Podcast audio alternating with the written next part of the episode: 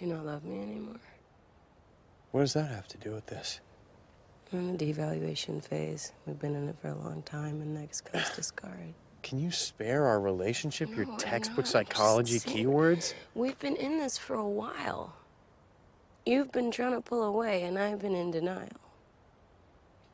Καλημέρα, καλησπέρα, καλό απόγευμα, ό,τι ώρα μας ακούτε δεν ξέρω. Καλώς ήρθατε σε ακόμη ένα επεισόδιο του Director's Cut. Είμαι ο Λάζαρος Κολαξής Εγώ είμαι ο Γιώργος Τόγιας. και είμαστε εδώ για να μιλήσουμε για το Midsommar, συνεχίζοντας αυτή τη special δηλογία επεισοδίων, η οποία ξεκίνησε στο αμέσως προηγούμενο επεισόδιο με το The Wicker Man. Το παλιό το ορθόδοξο βέβαια, όχι το remake.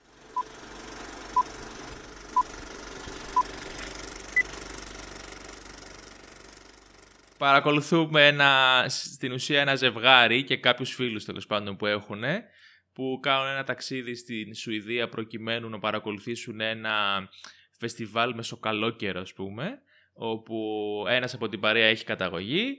Τα πράγματα όμως αρχίζουν λίγο και γίνονται κάπως περίεργα καθώς εκτός από τα προσωπικά προβλήματα που έχει η πρωταγωνίστριά μας με το αγόρι της αλλά και με το παρελθόν της ε, συναντούν μια περίεργη παγανιστική κοινότητα αίρεση όπως θέλεις πες το και γίνονται διάφορα κουλά και παράξενα πράγματα. Ακριβώς. Ο σκηνοθέτης είναι ο Άριε Άστερ και σεναριογράφος. Η ταινία βγήκε το 19.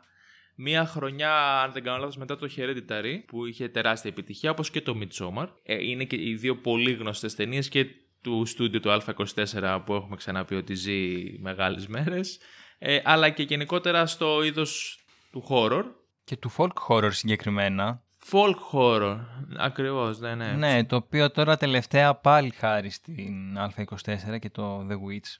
Ε, έχει αρχίσει να Μμ. παίρνει τα πάνω. Το έχουμε δει αρκετές ταινίες. Και ε, λέγαμε και στο προηγούμενο επεισόδιο ότι πόσο, πο- πόσο μου αρέσει και εμένα, γουστάρω πάρα πολύ δηλαδή αυτό το folk Μμ. cult. Ε, όχι ε, cult με την έννοια της pop κουλτούρας, με τις cult της ε, αδερφότητας, πώς το πω. Της, Ναι, ναι, ε, της αίρεσης. της αίρεσης, ναι. Ε, μ' αρέσει πάρα πολύ σαν concept γενικά και χαίρομαι που έχουμε πολλές τέτοιες καινούργιες ε, ταινίες και ελπίζω ξέρεις, να συνεχιστεί. Ε, να πούμε ότι σίγουρα υπάρχουν, ε, ε, είναι από τις βασικές επιρροές ε, το Wickerman για το Midsommar, είναι δηλαδή ξεκάθαρο αυτό. Ε, το έχει δηλώσει άρα, άλλωστε και ο ίδιος ο Άριαστρ, αλλά φαίνεται. Ε, και πρόκειται για μια ταινία που όπως και το Wickerman είναι στο, στη μέση της ημέρας. Δηλαδή όλα είναι φωτεινά, έχουμε καλοκαίρι, ηλιόλουστα τοπία, λουλούδια, εξοχή, ανοιχτή χώρη. Ε, πράγμα που δεν είναι συνηθισμένο σε mm. ταινίες τρόμου. Ναι, οι δύο ταινίες έχουν πολλές ομοιότητες. Ε, θεωρώ όμως ότι.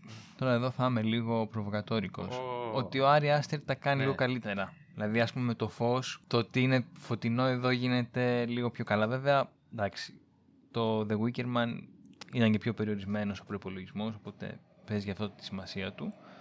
Αλλά θα τα δούμε συνέχεια, Ναι, τέλος πάντων, θα το σίγουρα. αναλύσω περισσότερο. Να διευκρινίσουμε σε αυτό το σημείο ότι είδαμε το director's cut της ταινίας. Μμ, σωστά. Το οποίο εδώ τώρα πρόσεξα, άκουγα μια συνέντευξη του Άρη Άστερ που έλεγε ότι η αρχική ταινία είχε συνολική διάρκεια 3 ωρών και 45 λεπτών. 3 ώρες και 45 λεπτά. Και με βαριά καρδιά λέει Ναι. το έκοψε στις 2 ώρες και 42 που πίστευε ότι θα είναι το τελικό και πρακτικά είναι το director's cut.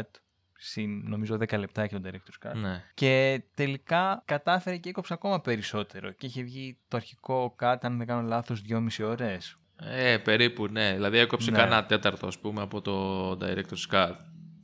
Καλά, το 3 ώρες και 40 λεπτά γελάω. Ευτυχώς, δηλαδή δεν, δεν ξέρω... Ακραίο, ακραίο. Ε, ναι, εντάξει, δεν νομίζω ότι θα ήταν ε, καλύτερο από το τελικό αποτέλεσμα αυτό. Ποτέ δεν ξέρεις, αλλά Εκεί το πας για σειρά κατευθείαν. πραγματικά. Ε, αλλά μου φαίνεται δηλαδή ακόμα και τώρα ότι είναι, είναι μεγάλη ταινία, ρε παιδί μου. Ειδικά για, ξέρεις, για το στυλ και το είδος που έχει και, και όπως την βλέπεις και τα πράγματα που κίνονται. Έχεις μια αίσθηση ότι είναι Ναι, μεγάλη ναι, ταινία, ναι. το καταλαβαίνεις δηλαδή.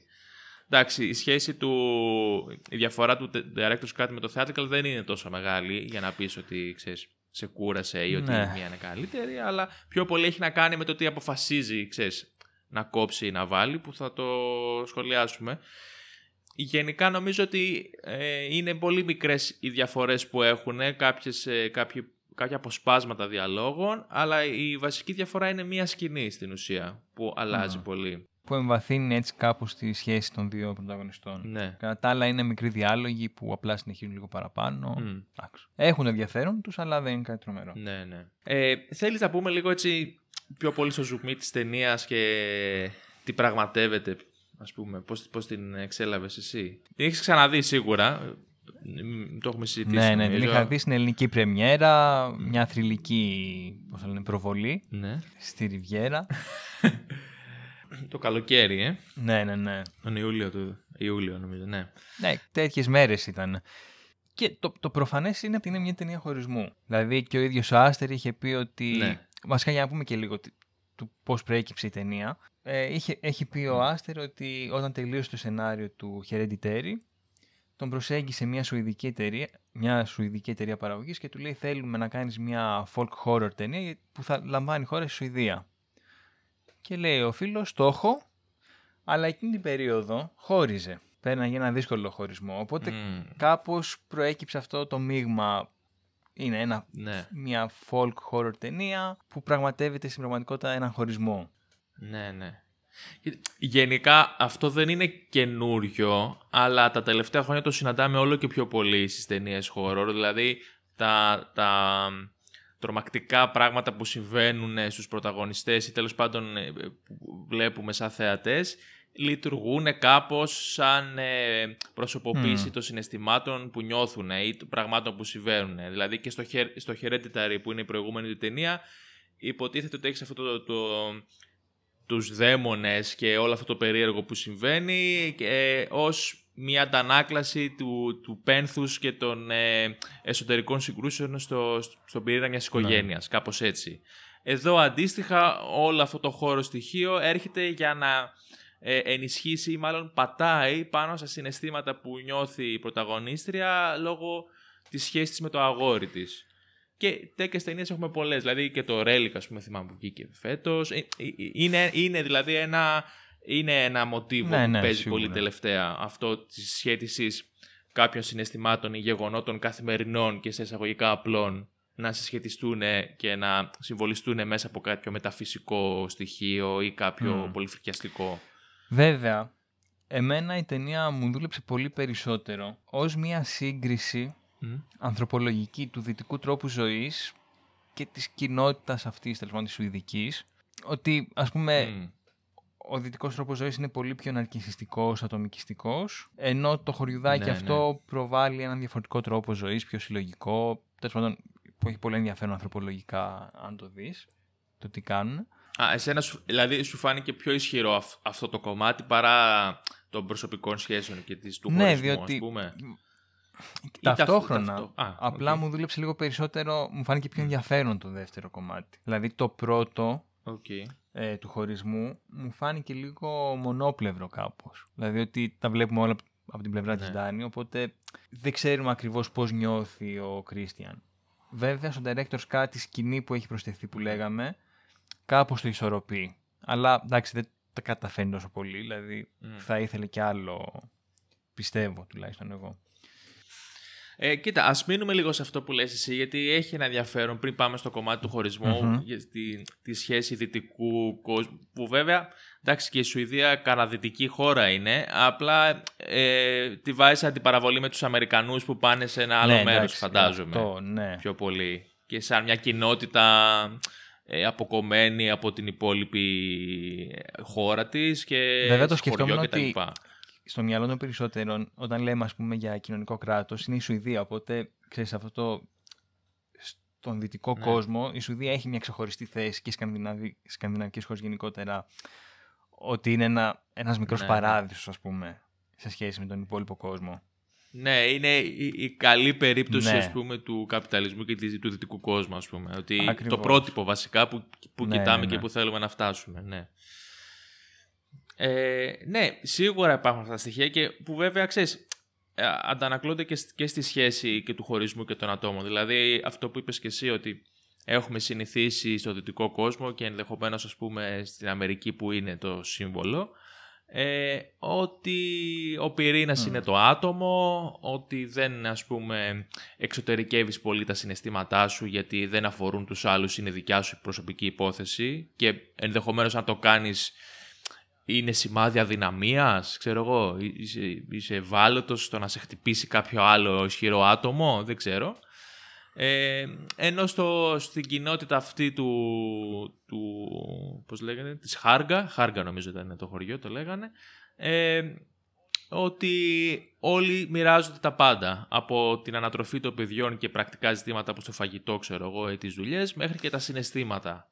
Είναι δηλαδή μια εντελώς διαφορετική προσέγγιση. Είναι μια ουσιαστικά μεγάλης κλίμακας οικογένεια, να το πούμε, δεν ξέρω. Ναι, ναι, ναι. ναι. Και αυτό που μου είχε φανεί πάρα πολύ ενδιαφέρον και τώρα που το ξαναείδα, είναι δύο σκηνές βασικά. Η μία είναι στην αρχή της ταινίας που είναι ο Κρίστιαν μαζί με τους φίλους του και τους λέει: Πω, με έχεις ζαλίσει, τύπησα με τα ψυχολογικά της, δεν αντέχω κτλ.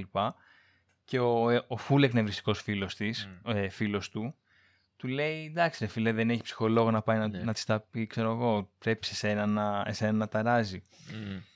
Και αυτή η σκηνή έρχεται σε, ναι. σε διαστολή με την για μένα αγαπημένη μου σκηνή της ταινίας και πάρα πολύ χαρακτηριστική που είναι η Ντάνη και Κλέη και έχουν μαζευτεί γύρω τις οι υπόλοιπες γυναίκες της κοινότητας και κλαίνουν όλοι μαζί. Αυτό, mm. ας πούμε π.χ. με τον ψυχολόγο, ε, μου φαίνεται τρομερά ενδιαφέρον. Δηλαδή, πλέον σαν κοινωνία έχουμε φτάσει σε ένα σημείο πράγματα τα οποία θα έκανε η οικογένεια, δηλαδή π.χ. να φροντίζεις τη γιαγιά, τον παππού κτλ. Που προ, προφανώς δεν είναι και το πιο ευχάριστο πράγμα. Έτσι.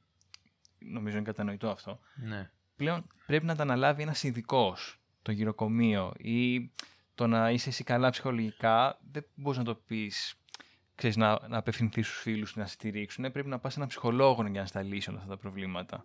Δηλαδή, που αυτό βγάζει ναι, και νόημα ναι, ναι. στο πλαίσιο του καπιταλισμού, διότι διαλύοντας αυτές τις σχέσεις αλληλεγγύης, δημιουργείς νέα επαγγέλματα, άρα μικρές βιομηχανίες, ας πούμε.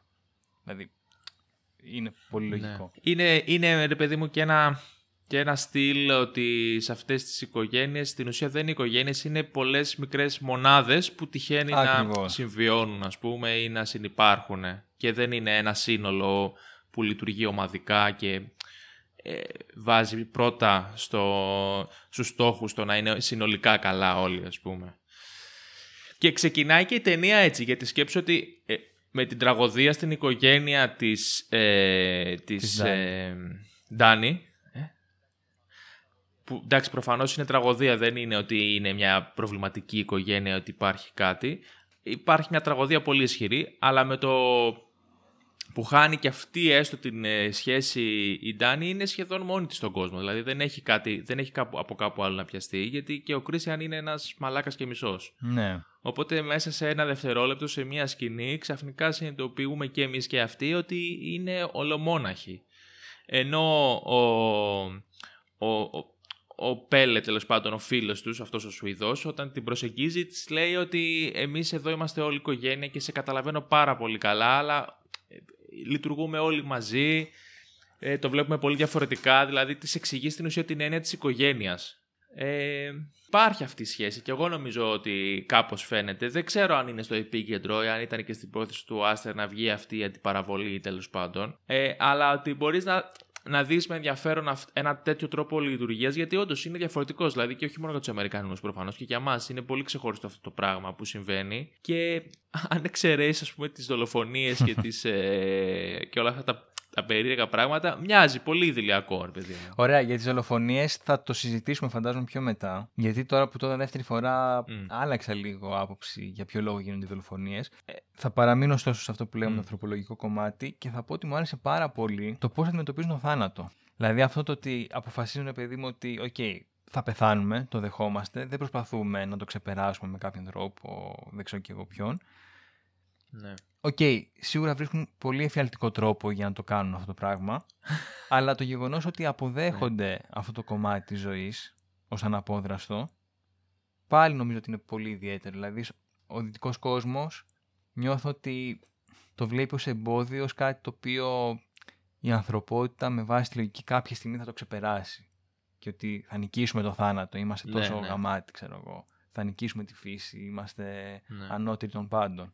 Ναι, βέβαια, στην περίπτωση του, των Μμμ. Χάργα, τέλος πάντων, ε, δεν μιλάμε απλώς για μια αποδοχή, είναι κάποιος και επιβολή, δηλαδή δεν είναι απλά ότι αποδέχομαι το θάνατο ότι έρχεται και ξέρεις, έχω κάποιες τελετές γύρω από αυτό για να τον Ναι, ναι, ναι.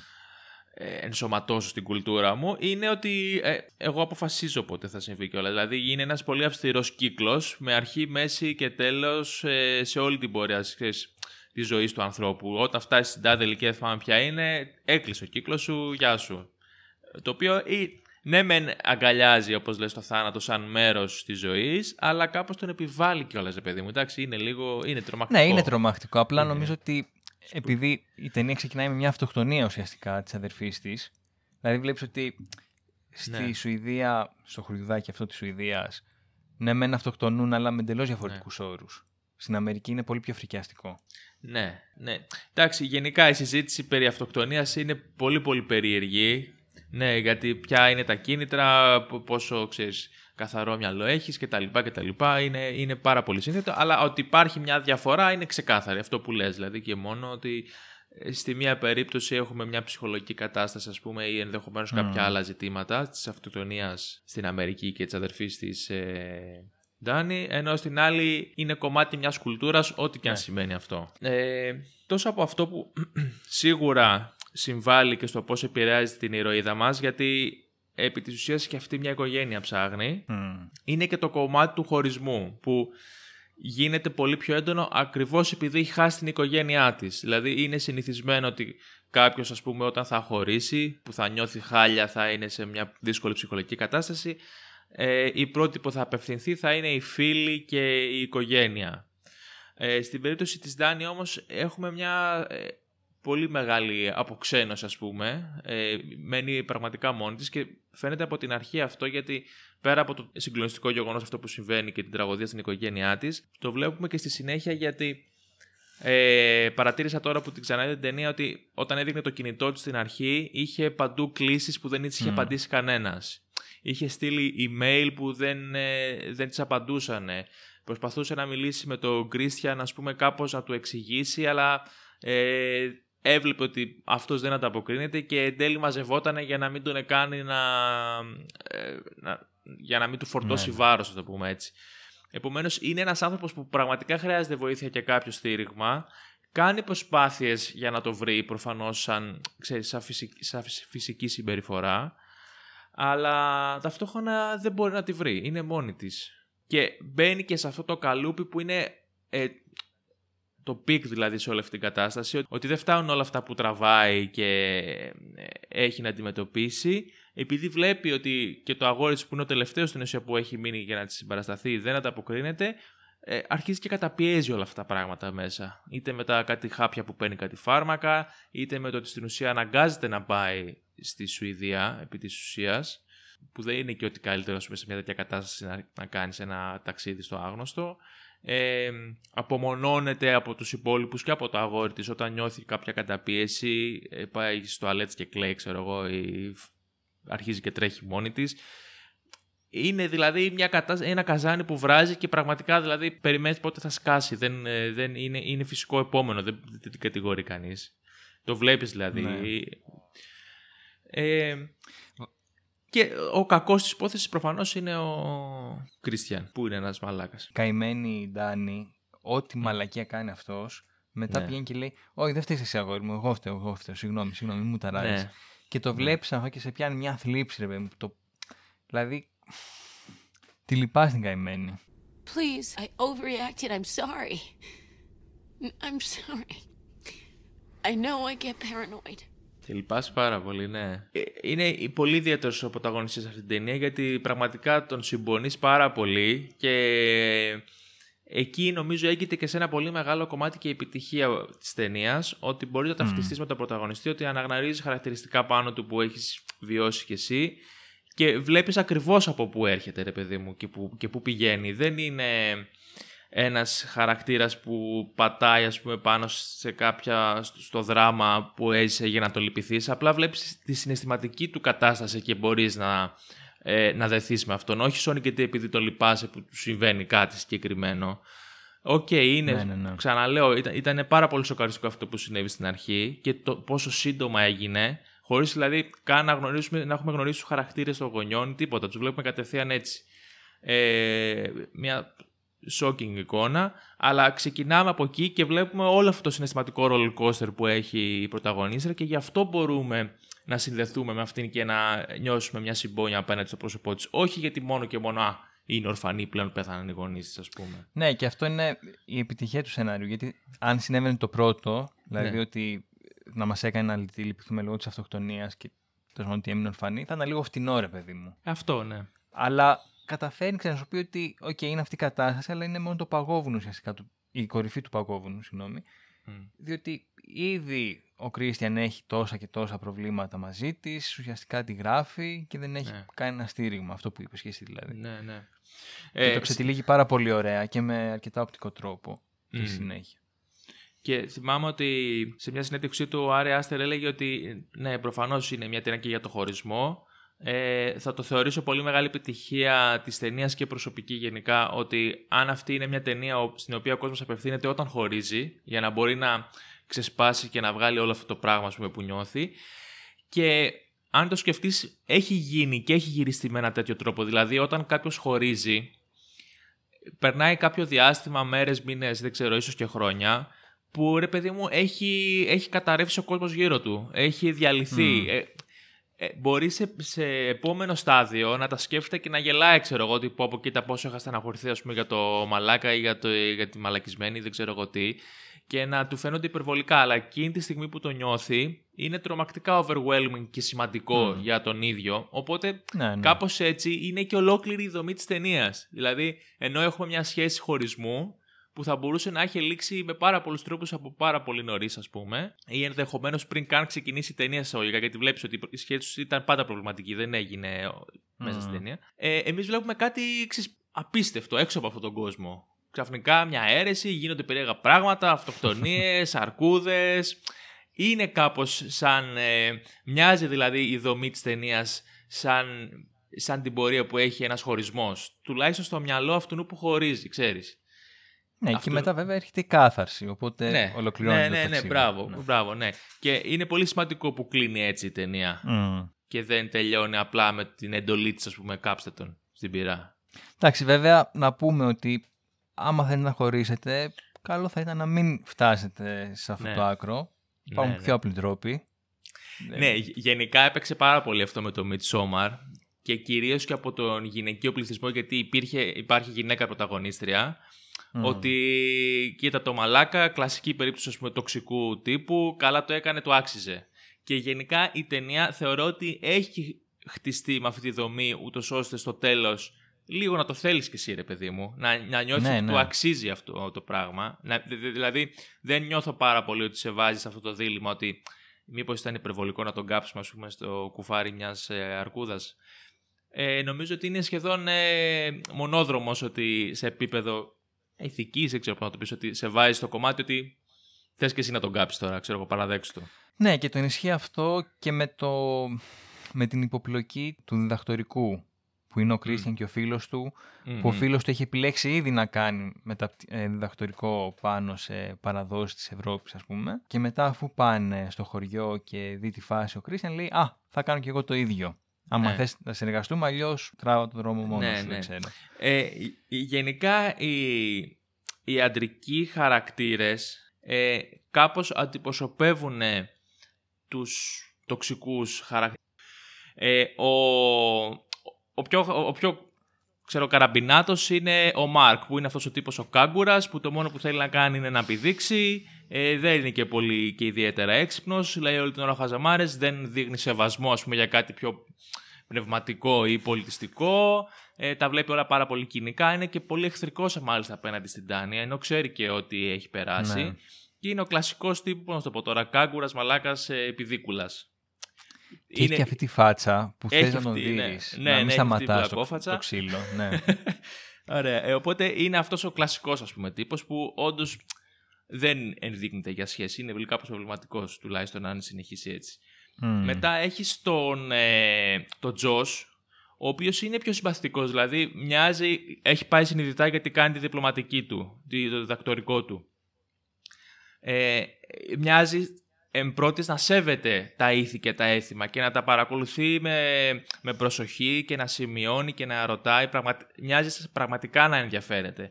Αλλά με την πράξη του να προσπαθήσεις να κλέψεις το ημερολόγιο ενώ άλλος του έχει πει ότι δεν μπορείς να το πάρεις, δεν μπορεί να βγει από εδώ, δεν μπορεί να το βγάλεις φωτογραφίες, δείχνει ότι στην πραγματικότητα ε, είναι και αυτός opportunist. Δηλαδή, έχει, επειδή είναι ενδεχομένως και πιο έξυπνος και πιο ευφυής άνθρωπος, ένα προσωπείο ε, σεβασμού, ας πούμε, και, και, και ηρεμίας και προσοχής, αλλά μόλις του δοθεί ευκαιρία, αν τίθεται κάποιο προσωπικό ζήτημα ή προσωπικό κέρδος, θα την πάρει και θα σε εκμεταλλευτεί.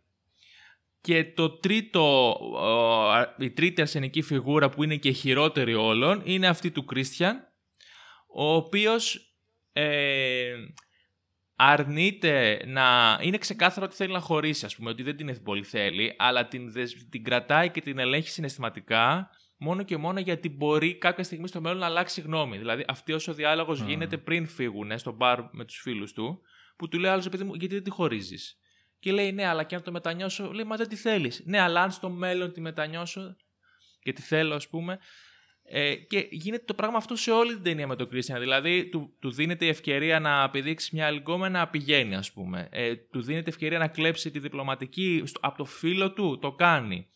Μετά, όταν παίζει αυτό το twist και καλά ότι οι άλλοι υποτίθεται υπονοούν ότι οι πρώτοι δύο φίλοι το έχουν κλέψει το ημερολόγιο και έχουν φύγει, με τη μία τους απαρνιέται και λέει ναι, δεν έχουμε καμία σχέση, ούτε φίλοι, ούτε συνεργάτες, τίποτα. Ζητάμε ειλικρινά συγγνώμη.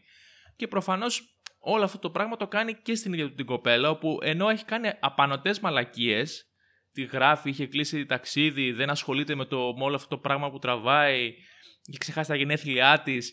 Όλη την ώρα την κάνει έτσι ένα συναισθηματικό manipulation και το γυρίζει πάνω της και της πετάει ενοχέ, ας πούμε, ξέρω εγώ. Ό,τι, ναι. ό,τι πάει να του πει που έχει δίκιο, της απαντάει ότι όχι με πιέζεις και με έχεις τριμώξει και δεν μπορώ και δεν νιώθω είναι ο τοξικός τύπος που, που χειρίζεται τους πάντες γύρω του και τους μανιπιουλάρει ας πούμε, σε συναισθηματικό επίπεδο προκειμένου να είναι αυτός στην καλύτερη δυνατή θέση.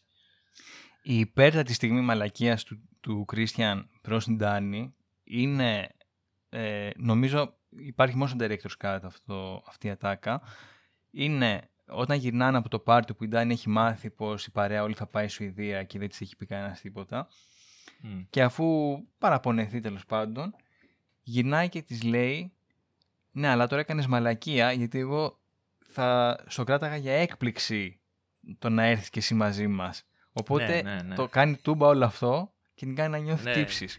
You don't want me to go; I just asked. Yeah, after I broke down crying. Well, you ruined the surprise. Ναι, ναι, πραγματικά είναι ο τύπος που δεν, δεν έχει φραγμό στο που μπορεί να σταματήσει προκειμένου να ναι. δικαιωθεί, ρε παιδί μου. Μπορεί, να σου πει και να κάνει το οτιδήποτε για να αποδείξει. Ενώ όλοι ξέρουμε και ο ίδιος και όλοι γύρω του ξέρουμε ότι είσαι μαλάκας, είσαι, είσαι ρε φίλε αρχίδης, έχουμε πάρει πρέφα. Και είναι χαρακτηριστική και σκηνή όπου ο φίλος του, ο Τζος, του λέει: Έχεις ενοχικό ύφος. Ξέρεις ότι έχεις κάνει μαλακία τώρα που πας να μου ναι, κλέψεις ναι. τη διατριβή. Σε βλέπω, φαίνεσαι. Δεν χρειάζεται να το κάνεις αυτό το πράγμα. Και αυτός παίζει στο κορόιδο. Ότι δεν καταλαβαίνω τι εννοείς, ας πούμε.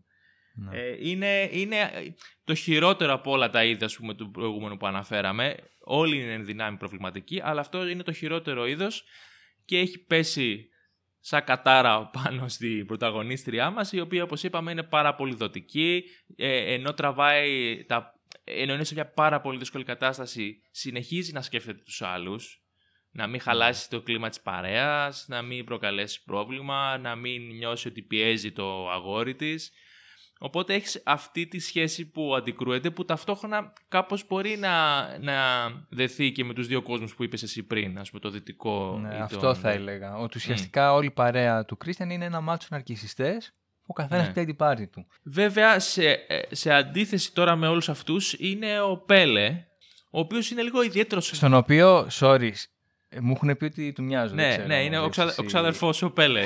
και εγώ αυτό έλεγα όταν έβλεπε την ταινία. ε, ο οποίος ξαδερφός σου είναι, λίγο πιο, είναι αρκετά μάλλον πιο ιδιαίτερος από τους άλλους. Δηλαδή, αρχικά έχεις την αίσθηση ή μάλλον είσαι σχεδόν σίγουρος ότι τους παγίδευσε, ρε παιδί μου.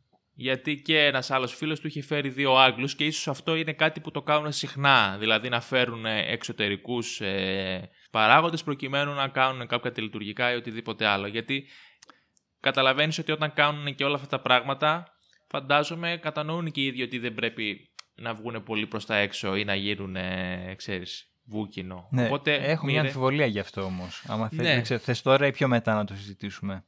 Ε, ας το πούμε σε λίγο για να κλείσουμε λίγο για Ωραία, τον ωραία. Πέλε, Ναι, ναι, αλλά πες για το- πάντως ναι. ο- ο- σου δίνεται η αίσθηση ότι τους παγιδεύει ρε παιδί μου και ότι τους πάει θελημένα, ξέρει πολύ καλά τι θα γίνει. Ταυτόχρονα όμως είναι το αγόρι που θα έπρεπε να είχε η Ντάνη. Η Ντάνη. Ναι, δηλαδή είναι, είναι εκεί, τη συμπαραστέκεται, τη βοηθάει, της κάνει και δώρα. Έχει πάρει πρέφα προφανώς τι παίζει με τον φίλο του και την ίδια. Οπότε, ξέρεις, δεν είμαι σίγουρος αν ακριβώς είναι ο καλός της υπόθεσης ή μπορούμε να κάνουμε και μια λάθος αναγωγή και να πούμε ότι ο ένας στους τέσσερις αξίζει και οι άλλοι τρεις, ας πούμε, θέλουν να σε εκμεταλλευτούν. Ή αν και αυτός ε, παραμένει μια κακή κατηγορία, ότι τύπου κάπως προσποιείται, ας πούμε, ότι είμαι ο καλός και ότι σε κατανοώ, αλλά έχω σίγουρα και μια δικιά μου ατζέντα που εξυπηρετώ. Ναι. Ε, δεν ξέρω, γιατί αυτό που ήθελα να πω είναι ότι νιώθω, αυτή τη φορά που δεν είναι ταινία, ένιωσα ότι κάπως η, η παρέα του Κρίστιαν διέπραξε συνεχόμενες ύβρις και Μμμ. μετά απλά την πλήρωσε. Ναι. Δηλαδή, ο ένας κατούρησε στο δέντρο, οπότε τον φάγανε γι' αυτό. Βέβαια, θα μου πεις, θα μπορούσαν να είχαν λύσει αλλιώς το θέμα και να μην τον είχαν ε, σκοτώσει με τον φρικτό τρόπο που το έκαναν. Οκ. Ο άλλος του είπανε μη βγάλεις φωτογραφία και έβγαλε. Ο Κρίστιαν Ναι. ήταν γενικά μαλάκας. Δηλαδή θέλω να σου πω ότι Πάντως στον πρώτο, νομίζω ότι προτού κατουρήσει το δέντρο, όταν, Μμμ. όταν πρωτοπάνε στο χωριό, κάθονται στον γκαζόν και τους πετυχαίνουν να χορεύουν. Και ρωτάνε, ξέρω εγώ, τι είδους χορός είναι αυτός και τους απαντάει ο Πέλε ότι είναι ε, skin the fool. Γδάρε το χαζό, ας πούμε, αν μπορούμε να το μεταφράσουμε. Α, ναι, οκ. Ναι, ναι, Που ναι. αυτό είναι κάτι που συνέβη στον ε, Μάρκ μετά. Γιατί βγάλανε και κάνανε μάσκα με το δέρμα του, κατάλαβες; Ναι, Και είναι όντως και Εμέ- πιο χαζός. ισχύει. Α, Εμένα μου αρέσει να το βλέπω ότι είναι ένα αμφίσημο κομμάτι της ταινίας. Δηλαδή ότι σου Μμ. αφήνει λίγο και να είναι το ένα και το άλλο και επιλέγεις ναι, εσύ. ναι. ναι, ναι, ναι, ναι, ναι. Μου, μου φαίνεται και πιο ενδιαφέρον έτσι, δηλαδή, για να είμαι ειλικρινής. Ναι, ναι. Εντάξει, ναι. Σίγουρα λειτουργεί και με τα δύο, ρε παιδί μου, γιατί έχεις μια τύπου αίρεση, μια αδελφότητα, κάτι παγανιστές που μπορείς να τους δεις να κάνουν περίεργα πράγματα, γιατί δεν ξέρουμε πολλά και στο μυαλό μας βάζουμε πράγματα.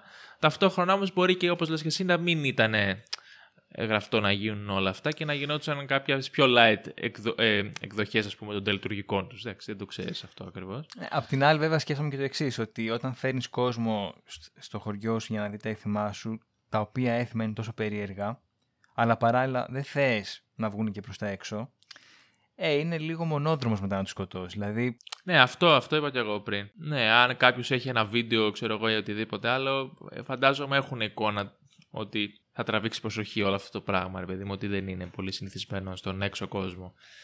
Τέλος πάντων, ε, ε, γενικά ο Πέλε ε, έχει ένα ενδιαφέρον από μόνος του σαν χαρακτήρας, άμα τον Μμ. παρακολουθήσεις, και σίγουρα είναι μια ξεχωριστή ιστορία από τους άλλους τρεις. Ε, τώρα κάτι που νομίζω δεν το αναφέραμε έτσι για να κλείσουμε τους χαρακτήρες μιας και τους πιάσαμε έναν έναν είναι ότι η Ντάνη στην ουσία μοιάζει σαν να ανήκε πάντα σε αυτή την ε, ομάδα. Έτσι. Είναι, δηλαδή έχει τα χαρακτηριστικά αυτά και γι' αυτό μάλλον γίνεται και βασίλισσα του Μάη. Ε, ε, έχει έμφυτα αυτά τα χαρακτηριστικά που α, καλλιεργεί η κοινότητα. Δηλαδή νοιάζεται για τους άλλους, ε, μ- πως θέλει κάποιο τρόπο να βρει να μοιραστεί τον πόνο της. Πλέον δεν έχει οικογένεια, οπότε ψάχνει μια οικογένεια. Έχει όλα τα, τα κουτάκια, ας πούμε, προκειμένου να ταιριάξει μέσα στη, σε αυτή την κοινότητα. Ενώ όλοι οι άλλοι ούτε στα χίλια χρόνια, ας πούμε, δεν θα μπορούσαν να ενταχθούν και φαίνονται ότι Μμμ. είναι outsiders, ρε παιδί μου. Ε, επομένως, Ισχύει. και, χω- και χωρίς να το ξέρει η ίδια η Ντάνη, είναι σαν να έγινε μια πρόσκληση για να μπει παρά για να παρακολουθήσεις. Είναι σαν, ίσως ξέρεις και ο Πέλε, ακούγοντας αυτή, μαθαίνοντας μάλλον τη δραματική ιστορία που έγινε με την οικογένειά της και ότι δεν έχει οικογένεια και παρακολουθώντας την σαν χαρακτήρα, γιατί προφανώς ως κοπέλα του φίλου του την ξέρει, ίσως τη θεώρησε και αυτός ότι είναι ιδανική υποψήφια για να Μμμ. μπει στην κοινότητα. ναι, είναι πολύ πιθανό. Ναι, οπότε υπάρχει και αυτό το, το κομμάτι. Γιατί το λένε και σε κάποιο σημείο ότι έτσι κι αλλιώς θέλουν ξένους για να μην υπάρξει θέμα αιμομιξίας. Οπότε, On the on the subject of couples, actually, um, is there ever an issue here with incest? sorry. I mean, you know, small communities. Well, the bloodlines are very well preserved, so the elders must approve mates. Cousins can uh, sometimes mate, but uh, we do respect the incest taboo.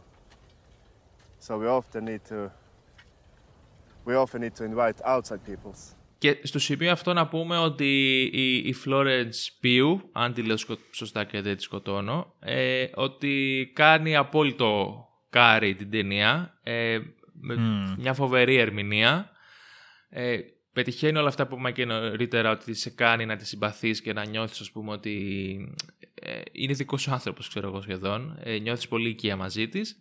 Αλλά α, απογειώνει και το χαρακτήρα της Δάνη μέσα από τις εκφράσεις της και όλη αυτή τη, την, την κίνηση που έχει και, και, και το στήσιμό της. Δηλαδή νιώθεις ρε παιδί μου ότι αυτός ο άνθρωπος παλεύει, βασανίζεται, το βλέπεις και το εξωτερικεύει με τρόπο διακριτικό όμως που είναι ευδιάκριτος.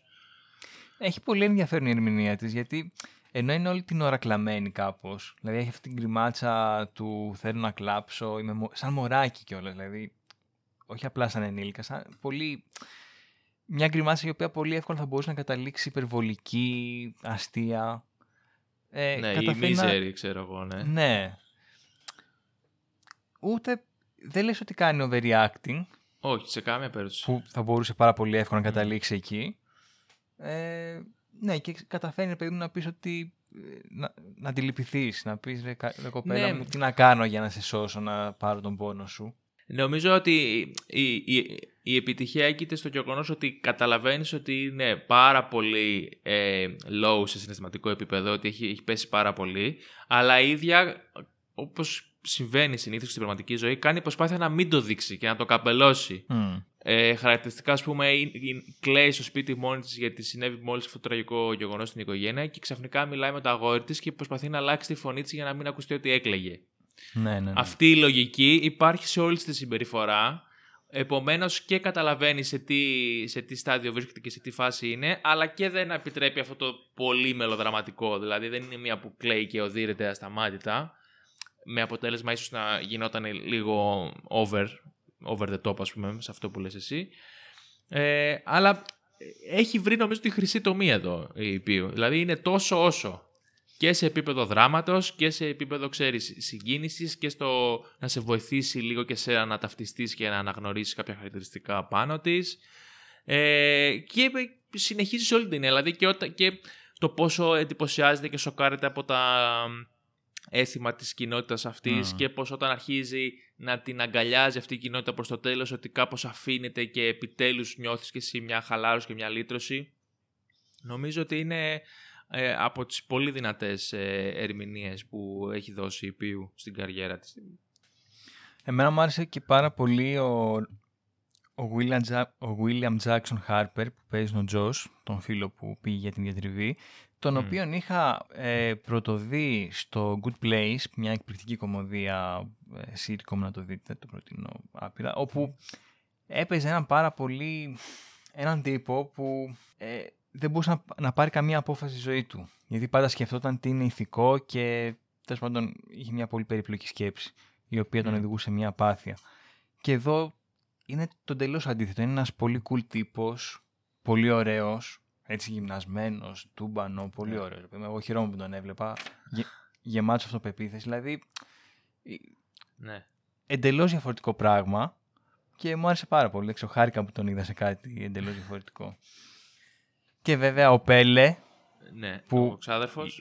ναι, η μουσίτσα αυτή που ξέρεις, κάθεται πάντα στο background, το παίζει ήσυχο, ε, Ε, ναι. χάνεται ξέρω εγώ στο, στο δωμάτιο, αλλά Ναι. κάνει τα δικά του τα σχέδια, ξέρω εγώ. Είναι πολύ ωραίο. Ναι, νιώθεις ότι κινεί τα νήματα λίγο, ας πούμε, Ναι, από ναι, πίσω. ναι. ναι, ναι. Και ο Κρίστιαν είναι πολύ καλός, δηλαδή όντως Μμ. ε, δεν είναι εύκολος ρόλος αυτό του τύπου του τόσο απα... αντιπαθητικού και γλιώδη του να στο βγάλει όλο αυτό χωρίς όμως να γίνει και αυτός, ξέρεις, κάπως καρικατούρα. Και ανταποκρίνεται δηλαδή στις ε, προσδοκίες του ρόλου του, νομίζω, ο... πώς τον λέγανε, μισό. Θα σου Εδώ πω. το- Jack Raynor, να το, το βρήκα, Ναι. το έχω σημειώσει. Ε, έχει δηλαδή ένα σημαντικό μερίδιο και αυτός στο, στην ευθύνη του να βγει το ζευγάρι όπως πρέπει να βγει στην ταινία γιατί είναι βασικός άξονας. Ναι, ναι, ναι. Αλλά η, η Πίου νομίζω ότι εντάξει, τραβάει όλα τα βλέμματα και, και το σηκώνει στις πλάτη της ξεκάθαρα. Μμ. Ναι, ναι, εξαιρετική. Λοιπόν, ε, δεν θα πάμε λίγο στη σκηνοθεσία, λίγο και στο στήσιμο της ταινίας που είναι κάπως ιδιαίτερο. Είπαμε όλο αυτό το, με τα φώτα. Ε, έχει όμως και άλλα ενδιαφέροντα, ε, ενδιαφέροντα χαρακτηριστικά. Βασικά, τώρα με το φως νομίζω δεν το είχαμε πει στην αρχή. Είχαμε πει να το αφήσουμε. Ναι, οκ, οκ.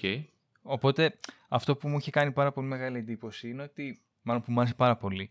Είναι ότι επειδή ακριβώς και η Σουηδία είναι, ένας χω- είναι μια χώρα που έχει όλη τη μέρα μέρα φως, πρακτικά. Που αυτό, ξέρω, άμα Ναι. είσαι σε μια άλλη, ε, έρχεσαι από κάπου αλλού, σε τρελαίνει λιγάκι. Μμ. Νομίζω ότι το έδεσε πάρα πολύ ωραία ότι μπαίνοντας στο χωριό, ουσιαστικά αποπροσανατολίζονται, χάνουν την αίσθηση του χρόνου. Δεν είναι Ναι. απλά ένα gimmick ότι α, κάνουμε μια φωτεινή ταινία τρόμο, ας πούμε. Σωστά. Και μαζί με αυτούς προφανώς το παθαίνουμε και εμείς. Δηλαδή είναι, Ναι, λίγο, ναι, ναι. είναι λίγο δύσκολο να διακρίνεις ε, ποια μέρα είναι στο χωριό αυτή που βλέπεις, που παρακολουθείς. Ακριβώς. Από, υποτίθεται ότι αυτές οι, οι, οι, οι εορταστικές τελετουργίες κρατάνε κάποιες μέρες. Δεν έχεις καταλάβει εσύ ακριβώς τώρα αν είσαι στη δεύτερη, στην τρίτη, στην τέταρτη μέρα. Είναι λίγο, είναι λίγο χαοτικό όλο αυτό το πράγμα. Μμ. Και επειδή ακριβώς όμως είναι λουσμένο από το φως, ε, εκ πρώτης δεν σου κάνει κάτι το περίεργο ή το ύποπτο, γιατί ξέρεις, έχεις συνηθίσει ότι το φως είναι όλα πιο ξεκάθαρα, ή στην μέρα δεν συμβαίνουν κακά πράγματα και τέτοια. Αλλά ε, άμα λίγο αφαιθείς, καταλαβαίνεις ότι σε έχει κάπως ζαλίσεις, σε έχει, σε έχει προσανατολίσει αυτό που λες και εσύ. Ναι.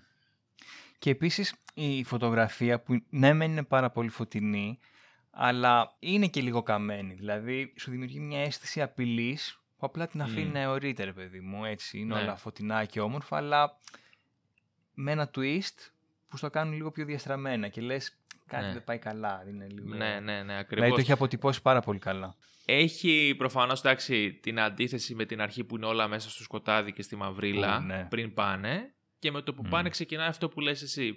Αυτό που έχει ενδιαφέρον και σε σχέση και με το Wickerman τώρα που είδαμε είναι ότι και εγώ το νιώσα αυτό που αναφέρεις. Δηλαδή ενώ στο Wickerman ήταν όλα πολύ φωτεινά και όμορφα δεν ήταν τόσο ύποπτα ρε παιδί μου όσο εδώ. Μμ. Ε, ήταν πολύ πιο φιλόξενα, πολύ πιο ήρεμα, πολύ πιο φυσιολογικά σε εισαγωγικά.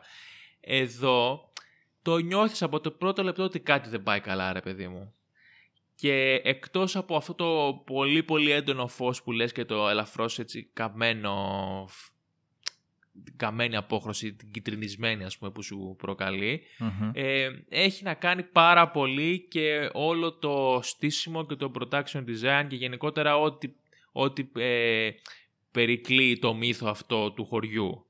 Ε, δηλαδή αυτά τα πολύ ψηλά σπίτια, οι λεπτομέρειες οι άπειρες που έχεις στο background που βλέπεις ξέρω εγώ κάποιες κινήσεις ή κάποιες ε, μορφές ή κάποια κινησιολογία που έχουν οι υπόλοιποι που καταλαβαίνεις ότι κάτι συνομωτούν, κάτι λένε ε, οι, οι φανταστικές αυτές εικονογραφίες που έχει που στην ουσία είναι εντυπωσιακό γιατί ξεκινάει με αυτή την εικονογραφία την πολύ μεγάλη το σεντόνι που έχει τη μεγάλη παράσταση και επί της ουσίας κάνει spoiler όλη την ταινία. Ναι. Έτσι δείχνει δηλαδή από την αρχή το θάνατο των γονιών όλα τα στάδια μέχρι το τέλος τι γίνεται. Δηλαδή όλα τα στοιχεία υπάρχουν εκεί. Και τα σύμβολα, οι ρούνοι, όλα αυτά που υπάρχουν σου βγάζει μια ατμόσφαιρα ότι ρε παιδί μου εδώ τα πράγματα είναι, είναι αλλιώς, είναι διαφορετικά και μάλιστα είναι και, είναι και λίγο απειλητικά. Δεν είναι απλά ότι α, τι ωραία που είναι εδώ. Νιώθεις ότι κάτι δεν πάει καλά. Ε, ενώ στο Wickerman μέχρι ένα σημείο, ξέρεις, πιο πολύ γελούσες και ε, ξέρεις, σου φαίνονταν Ισχύει. διασκεδαστικό Ναι. παρά ένιωθες ότι σε απειλεί. Επίσης υπάρχει και μια άλλη διαφορά με το Wickerman, μιας και το λέμε τώρα, μην έχουμε μπει σε αυτή την κουβέντα. Στο Wickerman είχαμε τον πρωταγωνιστή που τον έβλεπαμε από την αρχή, είχαμε μια τελείως διαφορετική οπτική του πράγματος και στο τέλος έγινε κάτι φρικιαστικό. Ε, το Midsommar, ενώ υποτίθεται ότι είναι ένα πολύ διαφορετικό ε, horror ταινιάκι, ε, με τη σχέση του ζευγαριού και του χωρισμού και όλο αυτό που λέμε με την, με, με την αίρεση και το φως, ε, νιώθω λίγο ότι κάπως περιορίζεται στο είδος του.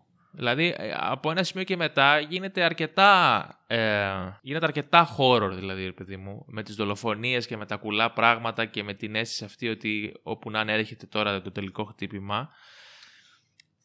Το Μμμ. νιώθω πιο πολύ σε σχέση με το Wickerman ότι έχει σε εισαγωγικά πάλι εγκλωβιστεί στο είδος του. Εντάξει, αυτό δεν είναι απαραίτητα κακό. Ε, Θα σου πω. α, Νομίζω ότι ενώ όντως έχει πολύ πιο φρικιαστικές σκηνές, νιώθω ότι ναι. ίσως στην ουσία, χωρίς να με χαλάνε, έτσι, μιλέ- θεωρώ ότι μια χαρά λειτουργούν και κάνουν τη δουλειά τους, δηλαδή θες να τα ξεράσεις. Αλλά νιώθω ότι θα μπορούσαν να λείπουν κατά κάποιον τρόπο. Δηλαδή είναι αυτό που σου Ναι. είπα και πριν για το θάνατο που ανεβήκαν το βράχο και πέσαν σε μια πέτρα. Εντάξει, μπορούσες να μην το κάνεις και έτσι ας πούμε. Κατα... Δηλαδή ναι. Νιώθω ότι από ένα σημείο και μετά ήταν σε φάση ότι μου έχουν πει να κάνω ταινία τρόμου, άρα πρέπει να βάλω και λίγα περίεργα πράγματα. Ναι, αυτό και εγώ νιώθω δηλαδή ότι ενώ στο μυαλό του έχει αυτή την εικόνα ότι θα κάνω ωραία μια ταινία με χωρισμό που θα πηγαίνουν σε ένα εντελώς εξωγήινο μέρος και θα συμβαίνουν ε, λίγο διαφορετικά πράγματα και θα δούμε τις διαφορές. Ξαφνικά, ξέρεις, ε, στα μισά περίπου αποφασίζει ότι θα γίνω για, κάνα, για καμία ώρα θα γίνω full horror και μετά λίγο στο Μμμ. τέλος θα ξαναεπανέλθω ας πούμε στη, στην αρχική μου ιδέα και στην θεματολογία. Και ε, δεν είναι ακριβώς και εμένα ότι με χαλάει, ρε παιδί μου. Αυτό που λες, που- μου άρεσε πάρα πολύ η ταινία και γενικά την, ε, όσες φορές έχω δει έχω, έχω απολαύσει. Αλλά νιώθω λίγο, ξέρεις, ότι κάπως όλο αυτό δεν έδεσε 100%. Ότι Ναι, κάπως ναι. λίγο, ρε παιδί μου, ξέφυγε ο Άρη Άστερ και άρχισε να βάζει πιο πολλά πράγματα, πιο πολλά στοιχεία που ναι μεν χρειάζονται, αλλά ξέρεις, ας πούμε αυτό το κομμάτι του, του τρομακτικού και του horror με ότι πρέπει Sony και Ντε όλη η παρέα να πεθάνει, ότι έδωσε πιο πολύ βάση εκεί από ό,τι θα χρειαζόταν. Ναι. Βέβαια, να Ε, πούμε ότι ο ίδιος δεν τη θεωρεί ταινία τρόμου, Ναι. οπότε αυτό ίσως κάτι λέει, δεν ξέρω. Και να πω την αλήθεια, ούτε και εγώ τη θεωρώ. Δηλαδή, περισσότερο τη θεωρώ μια ανθρωπολογική μελέτη, ας πούμε. Παρά Εντάξει, ρε ταινία παιδί μου, τρόμου. αλλά είναι, έχει όμως και, και Ναι, έχει, φρικιαστικές έχει. σκηνές. Σίγουρα, Δηλαδή, σίγουρα. Απλά, Ναι. ναι, δεν αν, είναι... αφαιρούσες, αν αφαιρούσες αυτές τις σκηνές, θα ήταν σίγουρα πολύ διαφορετική ταινία. Τώρα έχει αυτά, μόνο και μόνο από αυτά τα φρικιαστικά πράγματα που δείχνει, αυτομάτως κάνει το, τσικ, το check και μπαίνει στην κατηγορία, ξέρω εγώ, horror Ναι, ναι, ναι, και ισχύει. με gore στοιχεία. Αλλά ναι, και εγώ ξέρεις, σου λέω, μου βγάζει μια αίσθηση ότι ενώ έχει μια κεντρική ιδέα, λίγο ξεφεύγει από αυτή προκειμένου να μπορέσει να βάλει πιο πολλά τρομακτικά στοιχεία. Παρ' όλα αυτά, είναι τρελός μάστορας ο τύπος. Δηλαδή, Μμ. βλέπεις την τελειότητα στο πώς κινείται η κάμερα, στο πώς τραβάει Ναι. τα πλάνα. Δηλαδή, ε, ε, νιώθεις ότι δείχνεται, Ναι. αλλά δεν μπορείς να μην παραδεχτείς ότι είναι πάρα πολύ ωραίο. Δηλαδή, Ακριβώς, ναι. Έχεις, έχεις λίγο την αίσθηση ότι κάνει λίγο και το κομμάτι του και τη φιγούρα του ότι παιδιά δείτε Ναι. τώρα τι έχω φτιάξει, θα περιμένετε από μένα παπάδες. ναι. Αλλά ε, όντως είναι τόσο ικανοποιητικά αυτά που βλέπεις και ταιριάζουν και με το, με το στυλ της ταινίας και την αύρα που σου εκπέμπει που λες εντάξει χαλάλι ξέρω εγώ, οκ. Κάνε κι άλλο ένα zoom out πιο περίεργο. Ναι. Βέβαια, ε, π.χ. στο, στο γεγονός ότι τραβάει τα πλάνα πάρα πολύ και κάνει κάτι μονόπλανα μεγάλη διάρκεια κτλ. Νομίζω ότι εντάξει, πέρα από, εντυπωσια... από εντυπωσιασμό, ταιριάζουν και με τη λογική ότι θα πάω και θα, θα σου δείξω όλες τις τελετουργίες του χωριού. Δεν θα αφήσω τίποτα. Δηλαδή, αν μπορούσε αυτό να Ναι. είναι τέσσερις ώρες ταινία, μόνο με τελετουργίες, πιστεύω θα το έκανε άνετα. Άμα του λέει Ναι, κάποιος, ναι, ναι, ναι. σου δίνω το ελεύθερο. Ναι, έχει ε, τρομερή, τρομερή αιμονή με τη λεπτομέρεια. Ε, Φαίνεται σε όλη την ταινία αυτό και είμαι σίγουρος αυτό που λες και εσύ ότι έχει κατα... ο κόσμος που έχει κατασκευάσει γιατί σίγουρα έχει επηρεαστεί από κάποια πράγματα που είναι σε αυτή την κουλτούρα και πιο υπαρκτά και αληθινά αλλά σίγουρα έχει προσθέσει και αυτός πολλά δικά του. Ε, ότι ε, αυτό το κομμάτι το έχει κάνει τέλεια. Δηλαδή Ναι, ναι, ναι. έχει φτιάξει ένα κόσμο, έχει δημιουργήσει έναν κόσμο στον οποίο θα, θα μπουν μέσα οι ήρωες και θα δούμε την ταινία. Αλλά αυτός ο κόσμος είναι χαρακτήρας της ταινίας, ξεκάθαρα. Δηλαδή υπάρχει εκεί και δεν μπορείς να τραβήξεις τα μάτια σου από πάνω του. Ναι, και για να είμαι ειλικρινής, είναι από τα χαρακτηριστικά της ταινίας που είχα λατρέψει από τότε που την πρωτοείδα. Γιατί Μμ. έχω πει και σε άλλα επεισόδια ότι έχω απογοητευτεί φούλα από την επιστημονική φαντασία που δεν, δεν δημιουργεί κόσμους. Και ε, νομίζω αυτή η ταινία ξέρεις, αντικατέστησε, μάλλον κάλυψε το κενό ολόκληρης της επιστημονικής φαντασίας της προηγούμενης δεκαετίας. Δηλαδή είναι τόσο Ναι. πλούσιος ο κόσμος που δημιουργεί, που πραγματικά χαίρεσαι να τον βλέπεις και να χάνεσαι στα τραγούδια που. Εδώ, ας πούμε, είναι μια ομοιότητα με το Wickerman. Στο Wickerman είναι πολύ Μμ. πιο, ευ- πιο χαρούμενα και τραλαλά και τραλαλό. Μμ. Εδώ σου βγάζουν μια αίσθηση ψαλμοδίας, δηλαδή είναι Ναι. λίγο πιο θρησκευτικός ο τόνος τους. Ναι, για τα τύμπανα με που χτυπάνε πιο ρυθμικά και... Ναι, ναι. ναι. Ναι, η, η μουσική είναι χαρακτηριστική στις δύο αυτές ταινίες Μμ. με το ύφος τους. Ε, Ναι, ναι. Έχεις, εντάξει, έχεις τη μουσική της ταινίας που την έχει γράψει ο Bob Κρίλικ, αν θυμάμαι καλά, τον λένε, ο οποίος έχει αυτή τη φανταστική μουσική με τα βιολιά που είναι α- από τα πιο όμορφα στοιχεία της ταινίας και κλείνει και πάρα πολύ όμορφα και με το χαμόγελο στο τέλος, στην στο τελικό, στη τελική σκηνή. Ε, αλλά έχεις και, τις, και αυτό που λες, τα τραγούδια της ε, θρησκείας, αίρεσης, ε, αδελφότητας, ό,τι θέλεις ξέρω εγώ πες το, που δίνουν το χαρακτήρα τους. Υπάρχει αυτή η διαφορά δηλαδή μεταξύ του Wickerman και του Midsommar. ναι. Ο, ο οποίος, by the way, ε, ο τύπος αυτός που έχει γράψει τη μουσική, ο Bobby Krillick, ε, το παρατσούκλι το καλλιτεχνικό είναι Haxan Clock, που το Haxan είναι στις σκανδιναβικές γλώσσες η μάγισσα. Είναι και μια ταινία νομίζω. Ναι, είναι Πολύ παλιά. Του, ναι, είναι βουβή του Ναι, ναι, 21, ναι. 20, 22. Είναι φανταστική, είναι τύπου ντοκιμαντέρ, αλλά έχει και στοιχεία φαντασίας με την ιστορία του παγανισμού και του των δαιμόνων και τέτοια. Είναι καταπληκτικό να το δείτε άμα το βρείτε. Νομίζω, α, βασικά νομίζω υπάρχει και στο YouTube. Αν δεν κάνω λάθος. Νομίζω υπάρχει, τέλος πάντων.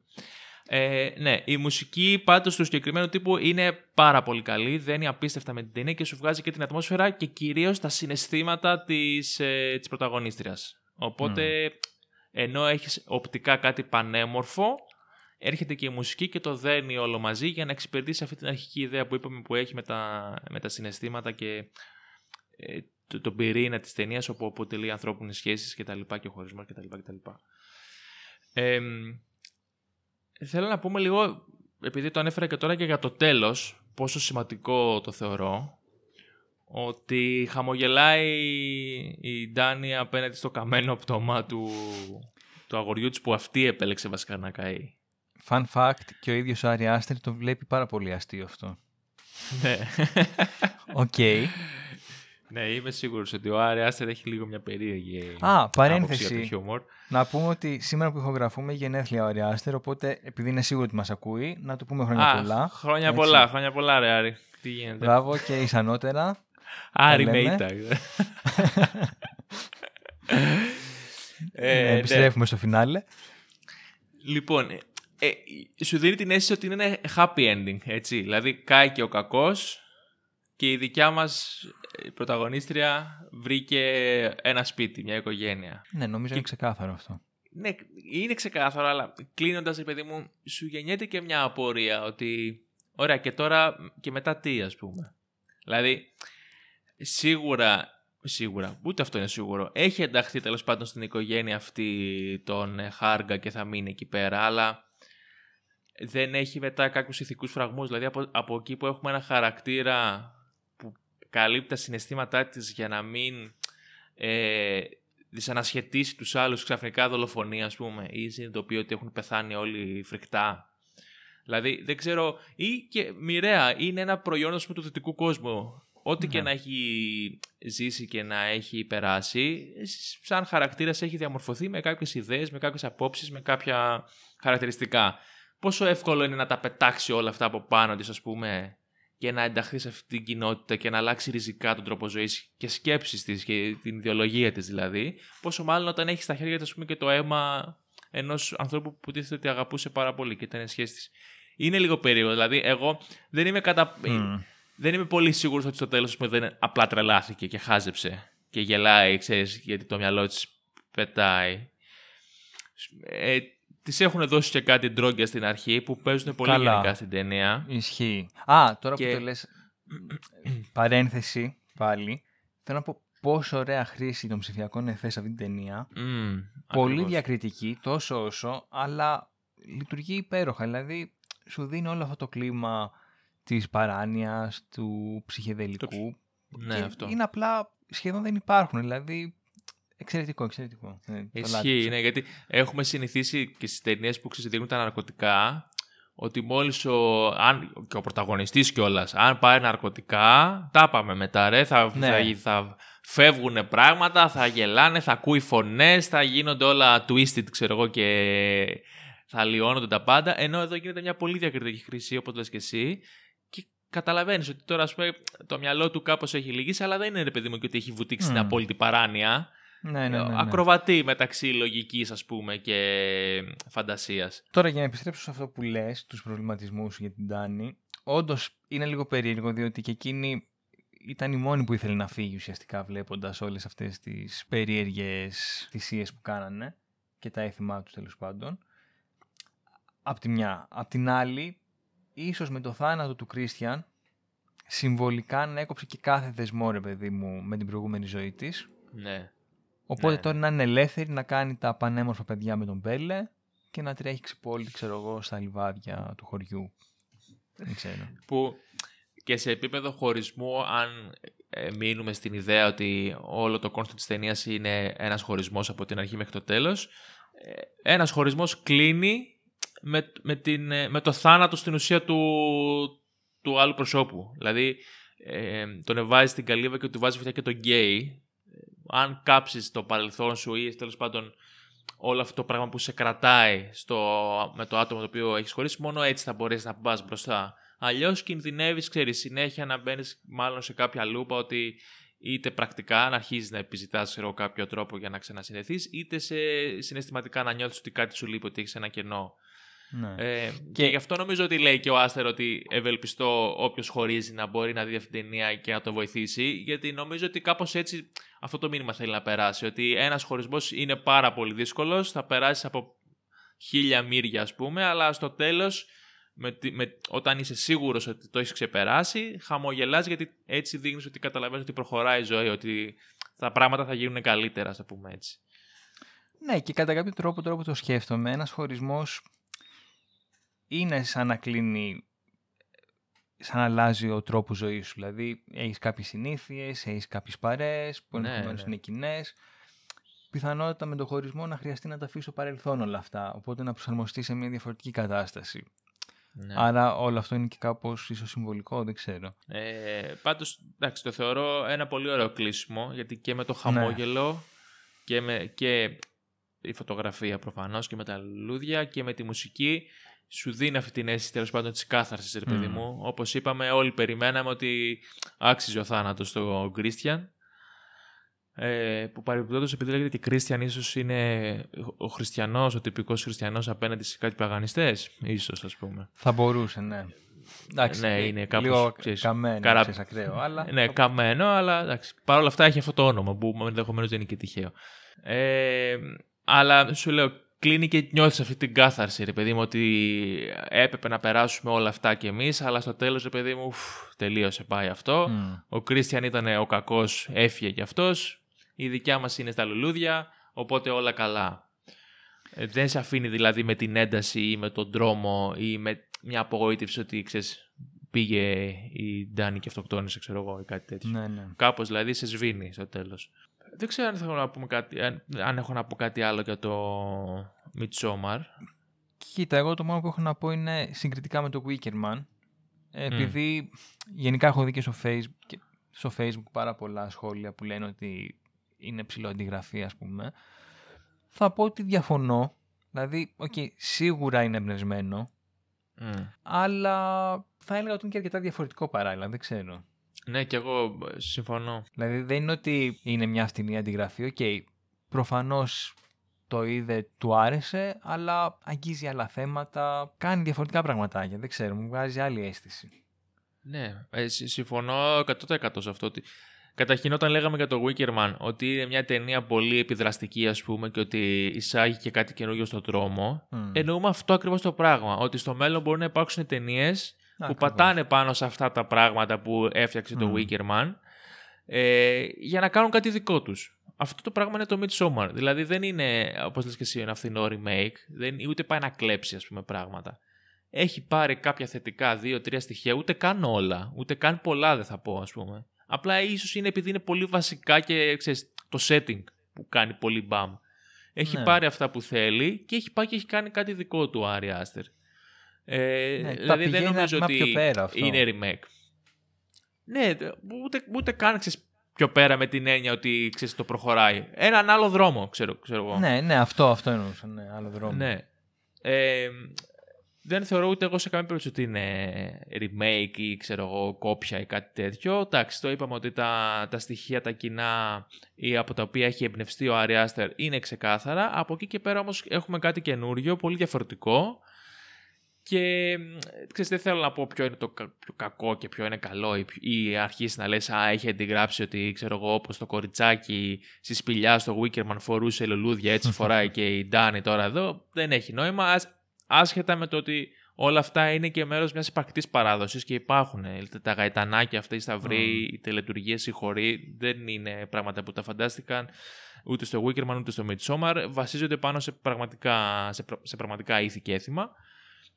Επομένως, δεν νομίζω ότι έχει και πολύ νόημα να μπει σε μια τέτοια διαδικασία σύγκρισης μεταξύ αυτών των δύο για να βγάλεις το καλύτερο ή το αυθεντικό, αλλά για να δεις ένα θέμα όπως είναι αυτό του folk και του cult, πώς μπορείς να το προσεγγίσεις και να κάνεις χώρο με διαφορετικούς τρόπους. Δηλαδή, γι' αυτό και μόνο εγώ ήθελα να πούμε ότι θα το βάλουμε μαζί σαν double feature, όχι ναι. για να τα συγκρίνουμε και να βγάλουμε τον νικητή, ας πούμε. Σίγουρα. Ε, σίγουρα. αξι- αξίζουν και τα δύο για διαφορετικούς λόγους. Θα πω, δεν ξέρω, ίσως και το μετανιώσω, απλά τώρα έτσι πώς θα συζητάμε το σκέφτομαι, ότι ε, μου φαίνεται πλέον, αφού έχω δει και τα δύο πάρα πολλές φορές, λίγο πιο φαν το Wickerman. Δηλαδή ότι ξανά πάλι στο μέλλον πιο εύκολα θα βάλω το Wickerman γιατί έχει αυτή λίγο τη- την μπιμουβιά, ε, Ναι, ισχύει. είναι, και, είναι και χαρακτήρες αυτού του χωριού που εντάξει είναι απίστευτοι τύποι. Ε, ενώ του, το Midsommar, εντάξει, όπως και να το κάνεις, αυτή ήταν η τρίτη φορά που το βλέπω μεν, αλλά ζορίζεσαι λίγο να μπεις σε αυτή τη διαδικασία, ρε παιδί μου. Ξέρεις ότι ε, επειδή έχει αυτό το πυρήνα το συναισθηματικό, το πολύ βαρύ της Ντάνη και κρατάει και δυόμιση ώρες, δεν είναι κάτι που μπορείς να επανέλθεις πολύ εύκολα συνέχεια, ξέρεις. Ωραία, με αυτό που θα πω, μπορούμε να κάνουμε ένα ολόκληρο επεισόδιο άλλο συζήτησης. Ε, σίγουρα είναι πιο διασκεδαστικό το Wickerman, διότι Ναι. το Midsommar νομίζω είναι σε αυτήν την κατηγορία των πρόσφατων ταινιών τρόμου που προσπαθούν να, να προσεγγίσουν το είδος με μια σοβαρότητα. Μμμ. Πολύ σωστά. Δηλαδή ότι κοιτάμε και λίγο τα βραβεία, κοιτάμε Ναι. και λίγο την καλλιτεχνική καταξίωση. Δεν είμαστε μόνο B-movie, cult και... Ναι, είμαι Να μιλάμε χώρο σε λίγο. ταινία, αλλά έχω μέσα νοήματα, φίλε, να πάθεις πλάκας, ας πούμε, πολύ βαθιά και βαριά. Είμαι βαριά ταινία. Ναι, είμαι σοβαρός, δεν είμαι τώρα, ξέρεις, Ναι. B-movie. Το οποίο έχει ένα ενδιαφέρον σαν τάση, να το συζητήσουμε κάποια στιγμή. Ε, οπότε ναι, θα, θα μείνω στο ότι είναι πολύ πιο δύσκολη ταινία να την βλέπεις ξανά και ξανά το Midsommar, Ε, οπότε ναι, νομίζω ναι, ναι. αυτομάτως κερδίζει το Wickerman. Αλλά ε, ε, πολύ ωραία και τα δύο. Ε, επίσης, για να κλείσω κι εγώ έτσι να, να πικάρω και να βγω ε, χτυπώντας την πόρτα, θα πω ότι εγώ από τις ταινίες του Άρη Άστερ είμαι πιο πολύ φαν του Hereditary παρά του Midsommar. Θεωρώ και τα δύο είναι πολύ καλά, αλλά για μένα το Hereditary είναι ε, τρομερό. Είναι, είναι πολύ καλύτερο μάλλον από το Midsommar. Εννοείς σαν ταινία τρόμου. Σαν ταινία γενικά. Γενικά, ναι, και οκ. τρόμου και σαν ταινία. Ε, Μμ. Και για να το δικαιολογήσω λίγο και δεν θα το επεκταθούμε, θεωρώ ότι στο Hereditary οι σχέσεις μεταξύ της οικογένειας και των ανθρώπων είναι πολύ πιο πολύ στο επίκεντρο, είναι ο πυρηνάς και όλο αυτό που λέμε ότι εξωτερικεύονται τα συναισθήματα έχει πολύ πιο Μμμ, πολύ μμμ. λογική. Ενώ εδώ είναι ενός ατόμου. Δηλαδή στην ουσία έχουμε κυρίως την Ντάνη και το τι νιώθει, και όλοι οι άλλοι γύρω της είναι ξεκάθαρα μονοδιάστατα κακοί. Και Ναι, δεν υπάρχει οκ. τόσο μεγάλη ξέρεις, σύγκρουση μέσα μεταξύ με την πρωταγωνίστρια. Αυτό. Αλλά εντάξει, είναι και τα δύο πάρα πολύ ωραία, ξεχωριστά. Περιμένουμε την καινούργια Ωραία. ταινία του Άρη Άστερ εννοείται. Ε, και νομίζω μπορούμε να κλείσουμε αυτό το φανταστικό double feature. Ελπίζουμε να σας άρεσε αυτή έτσι η, η νέα συνεισφορά στο podcast, η νέα ιδέα. Μπορεί να επαναληφθεί στο μέλλον, δεν ξέρουμε. Θα το δούμε. Η νέα συνεισφορά στον κινηματογράφο, Λάζαρ. Ακριβώς. ναι, να μας πείτε αν σας άρεσαν. Αν θέλετε δηλαδή περισσότερα double features για το μέλλον, εκτός από τις θεματικές. Έχει σαν δηλαδή, που σφινάκια, ρε εννοείται παιδί θα μου. να συνεχιστούν. είναι. Ναι. Ναι, ναι, ναι. ε, θα Ε, επαναλάβουμε τις ευχές του προηγούμενου επεισόδιου. Του προηγούμενου επεισοδίου. Καλό καλοκαίρι, καλά μπάνια. Θα τα πούμε ξανά από την καινούργια σεζόν κάπου το Σεπτέμβρη, θα πω εγώ. Ναι, ας το έχουμε έτσι αόριστα, Ναι. οπότε δεν ξέρεις. Α, ώστα, ναι. Ε, Ε, σας ευχαριστούμε πάρα πολύ για τη χρονιά αυτή που περάσαμε παρέα. Μα- Ελπίζουμε να μην έχουμε πάλι lockdown, θα δούμε. Είναι δύσκολες εποχές.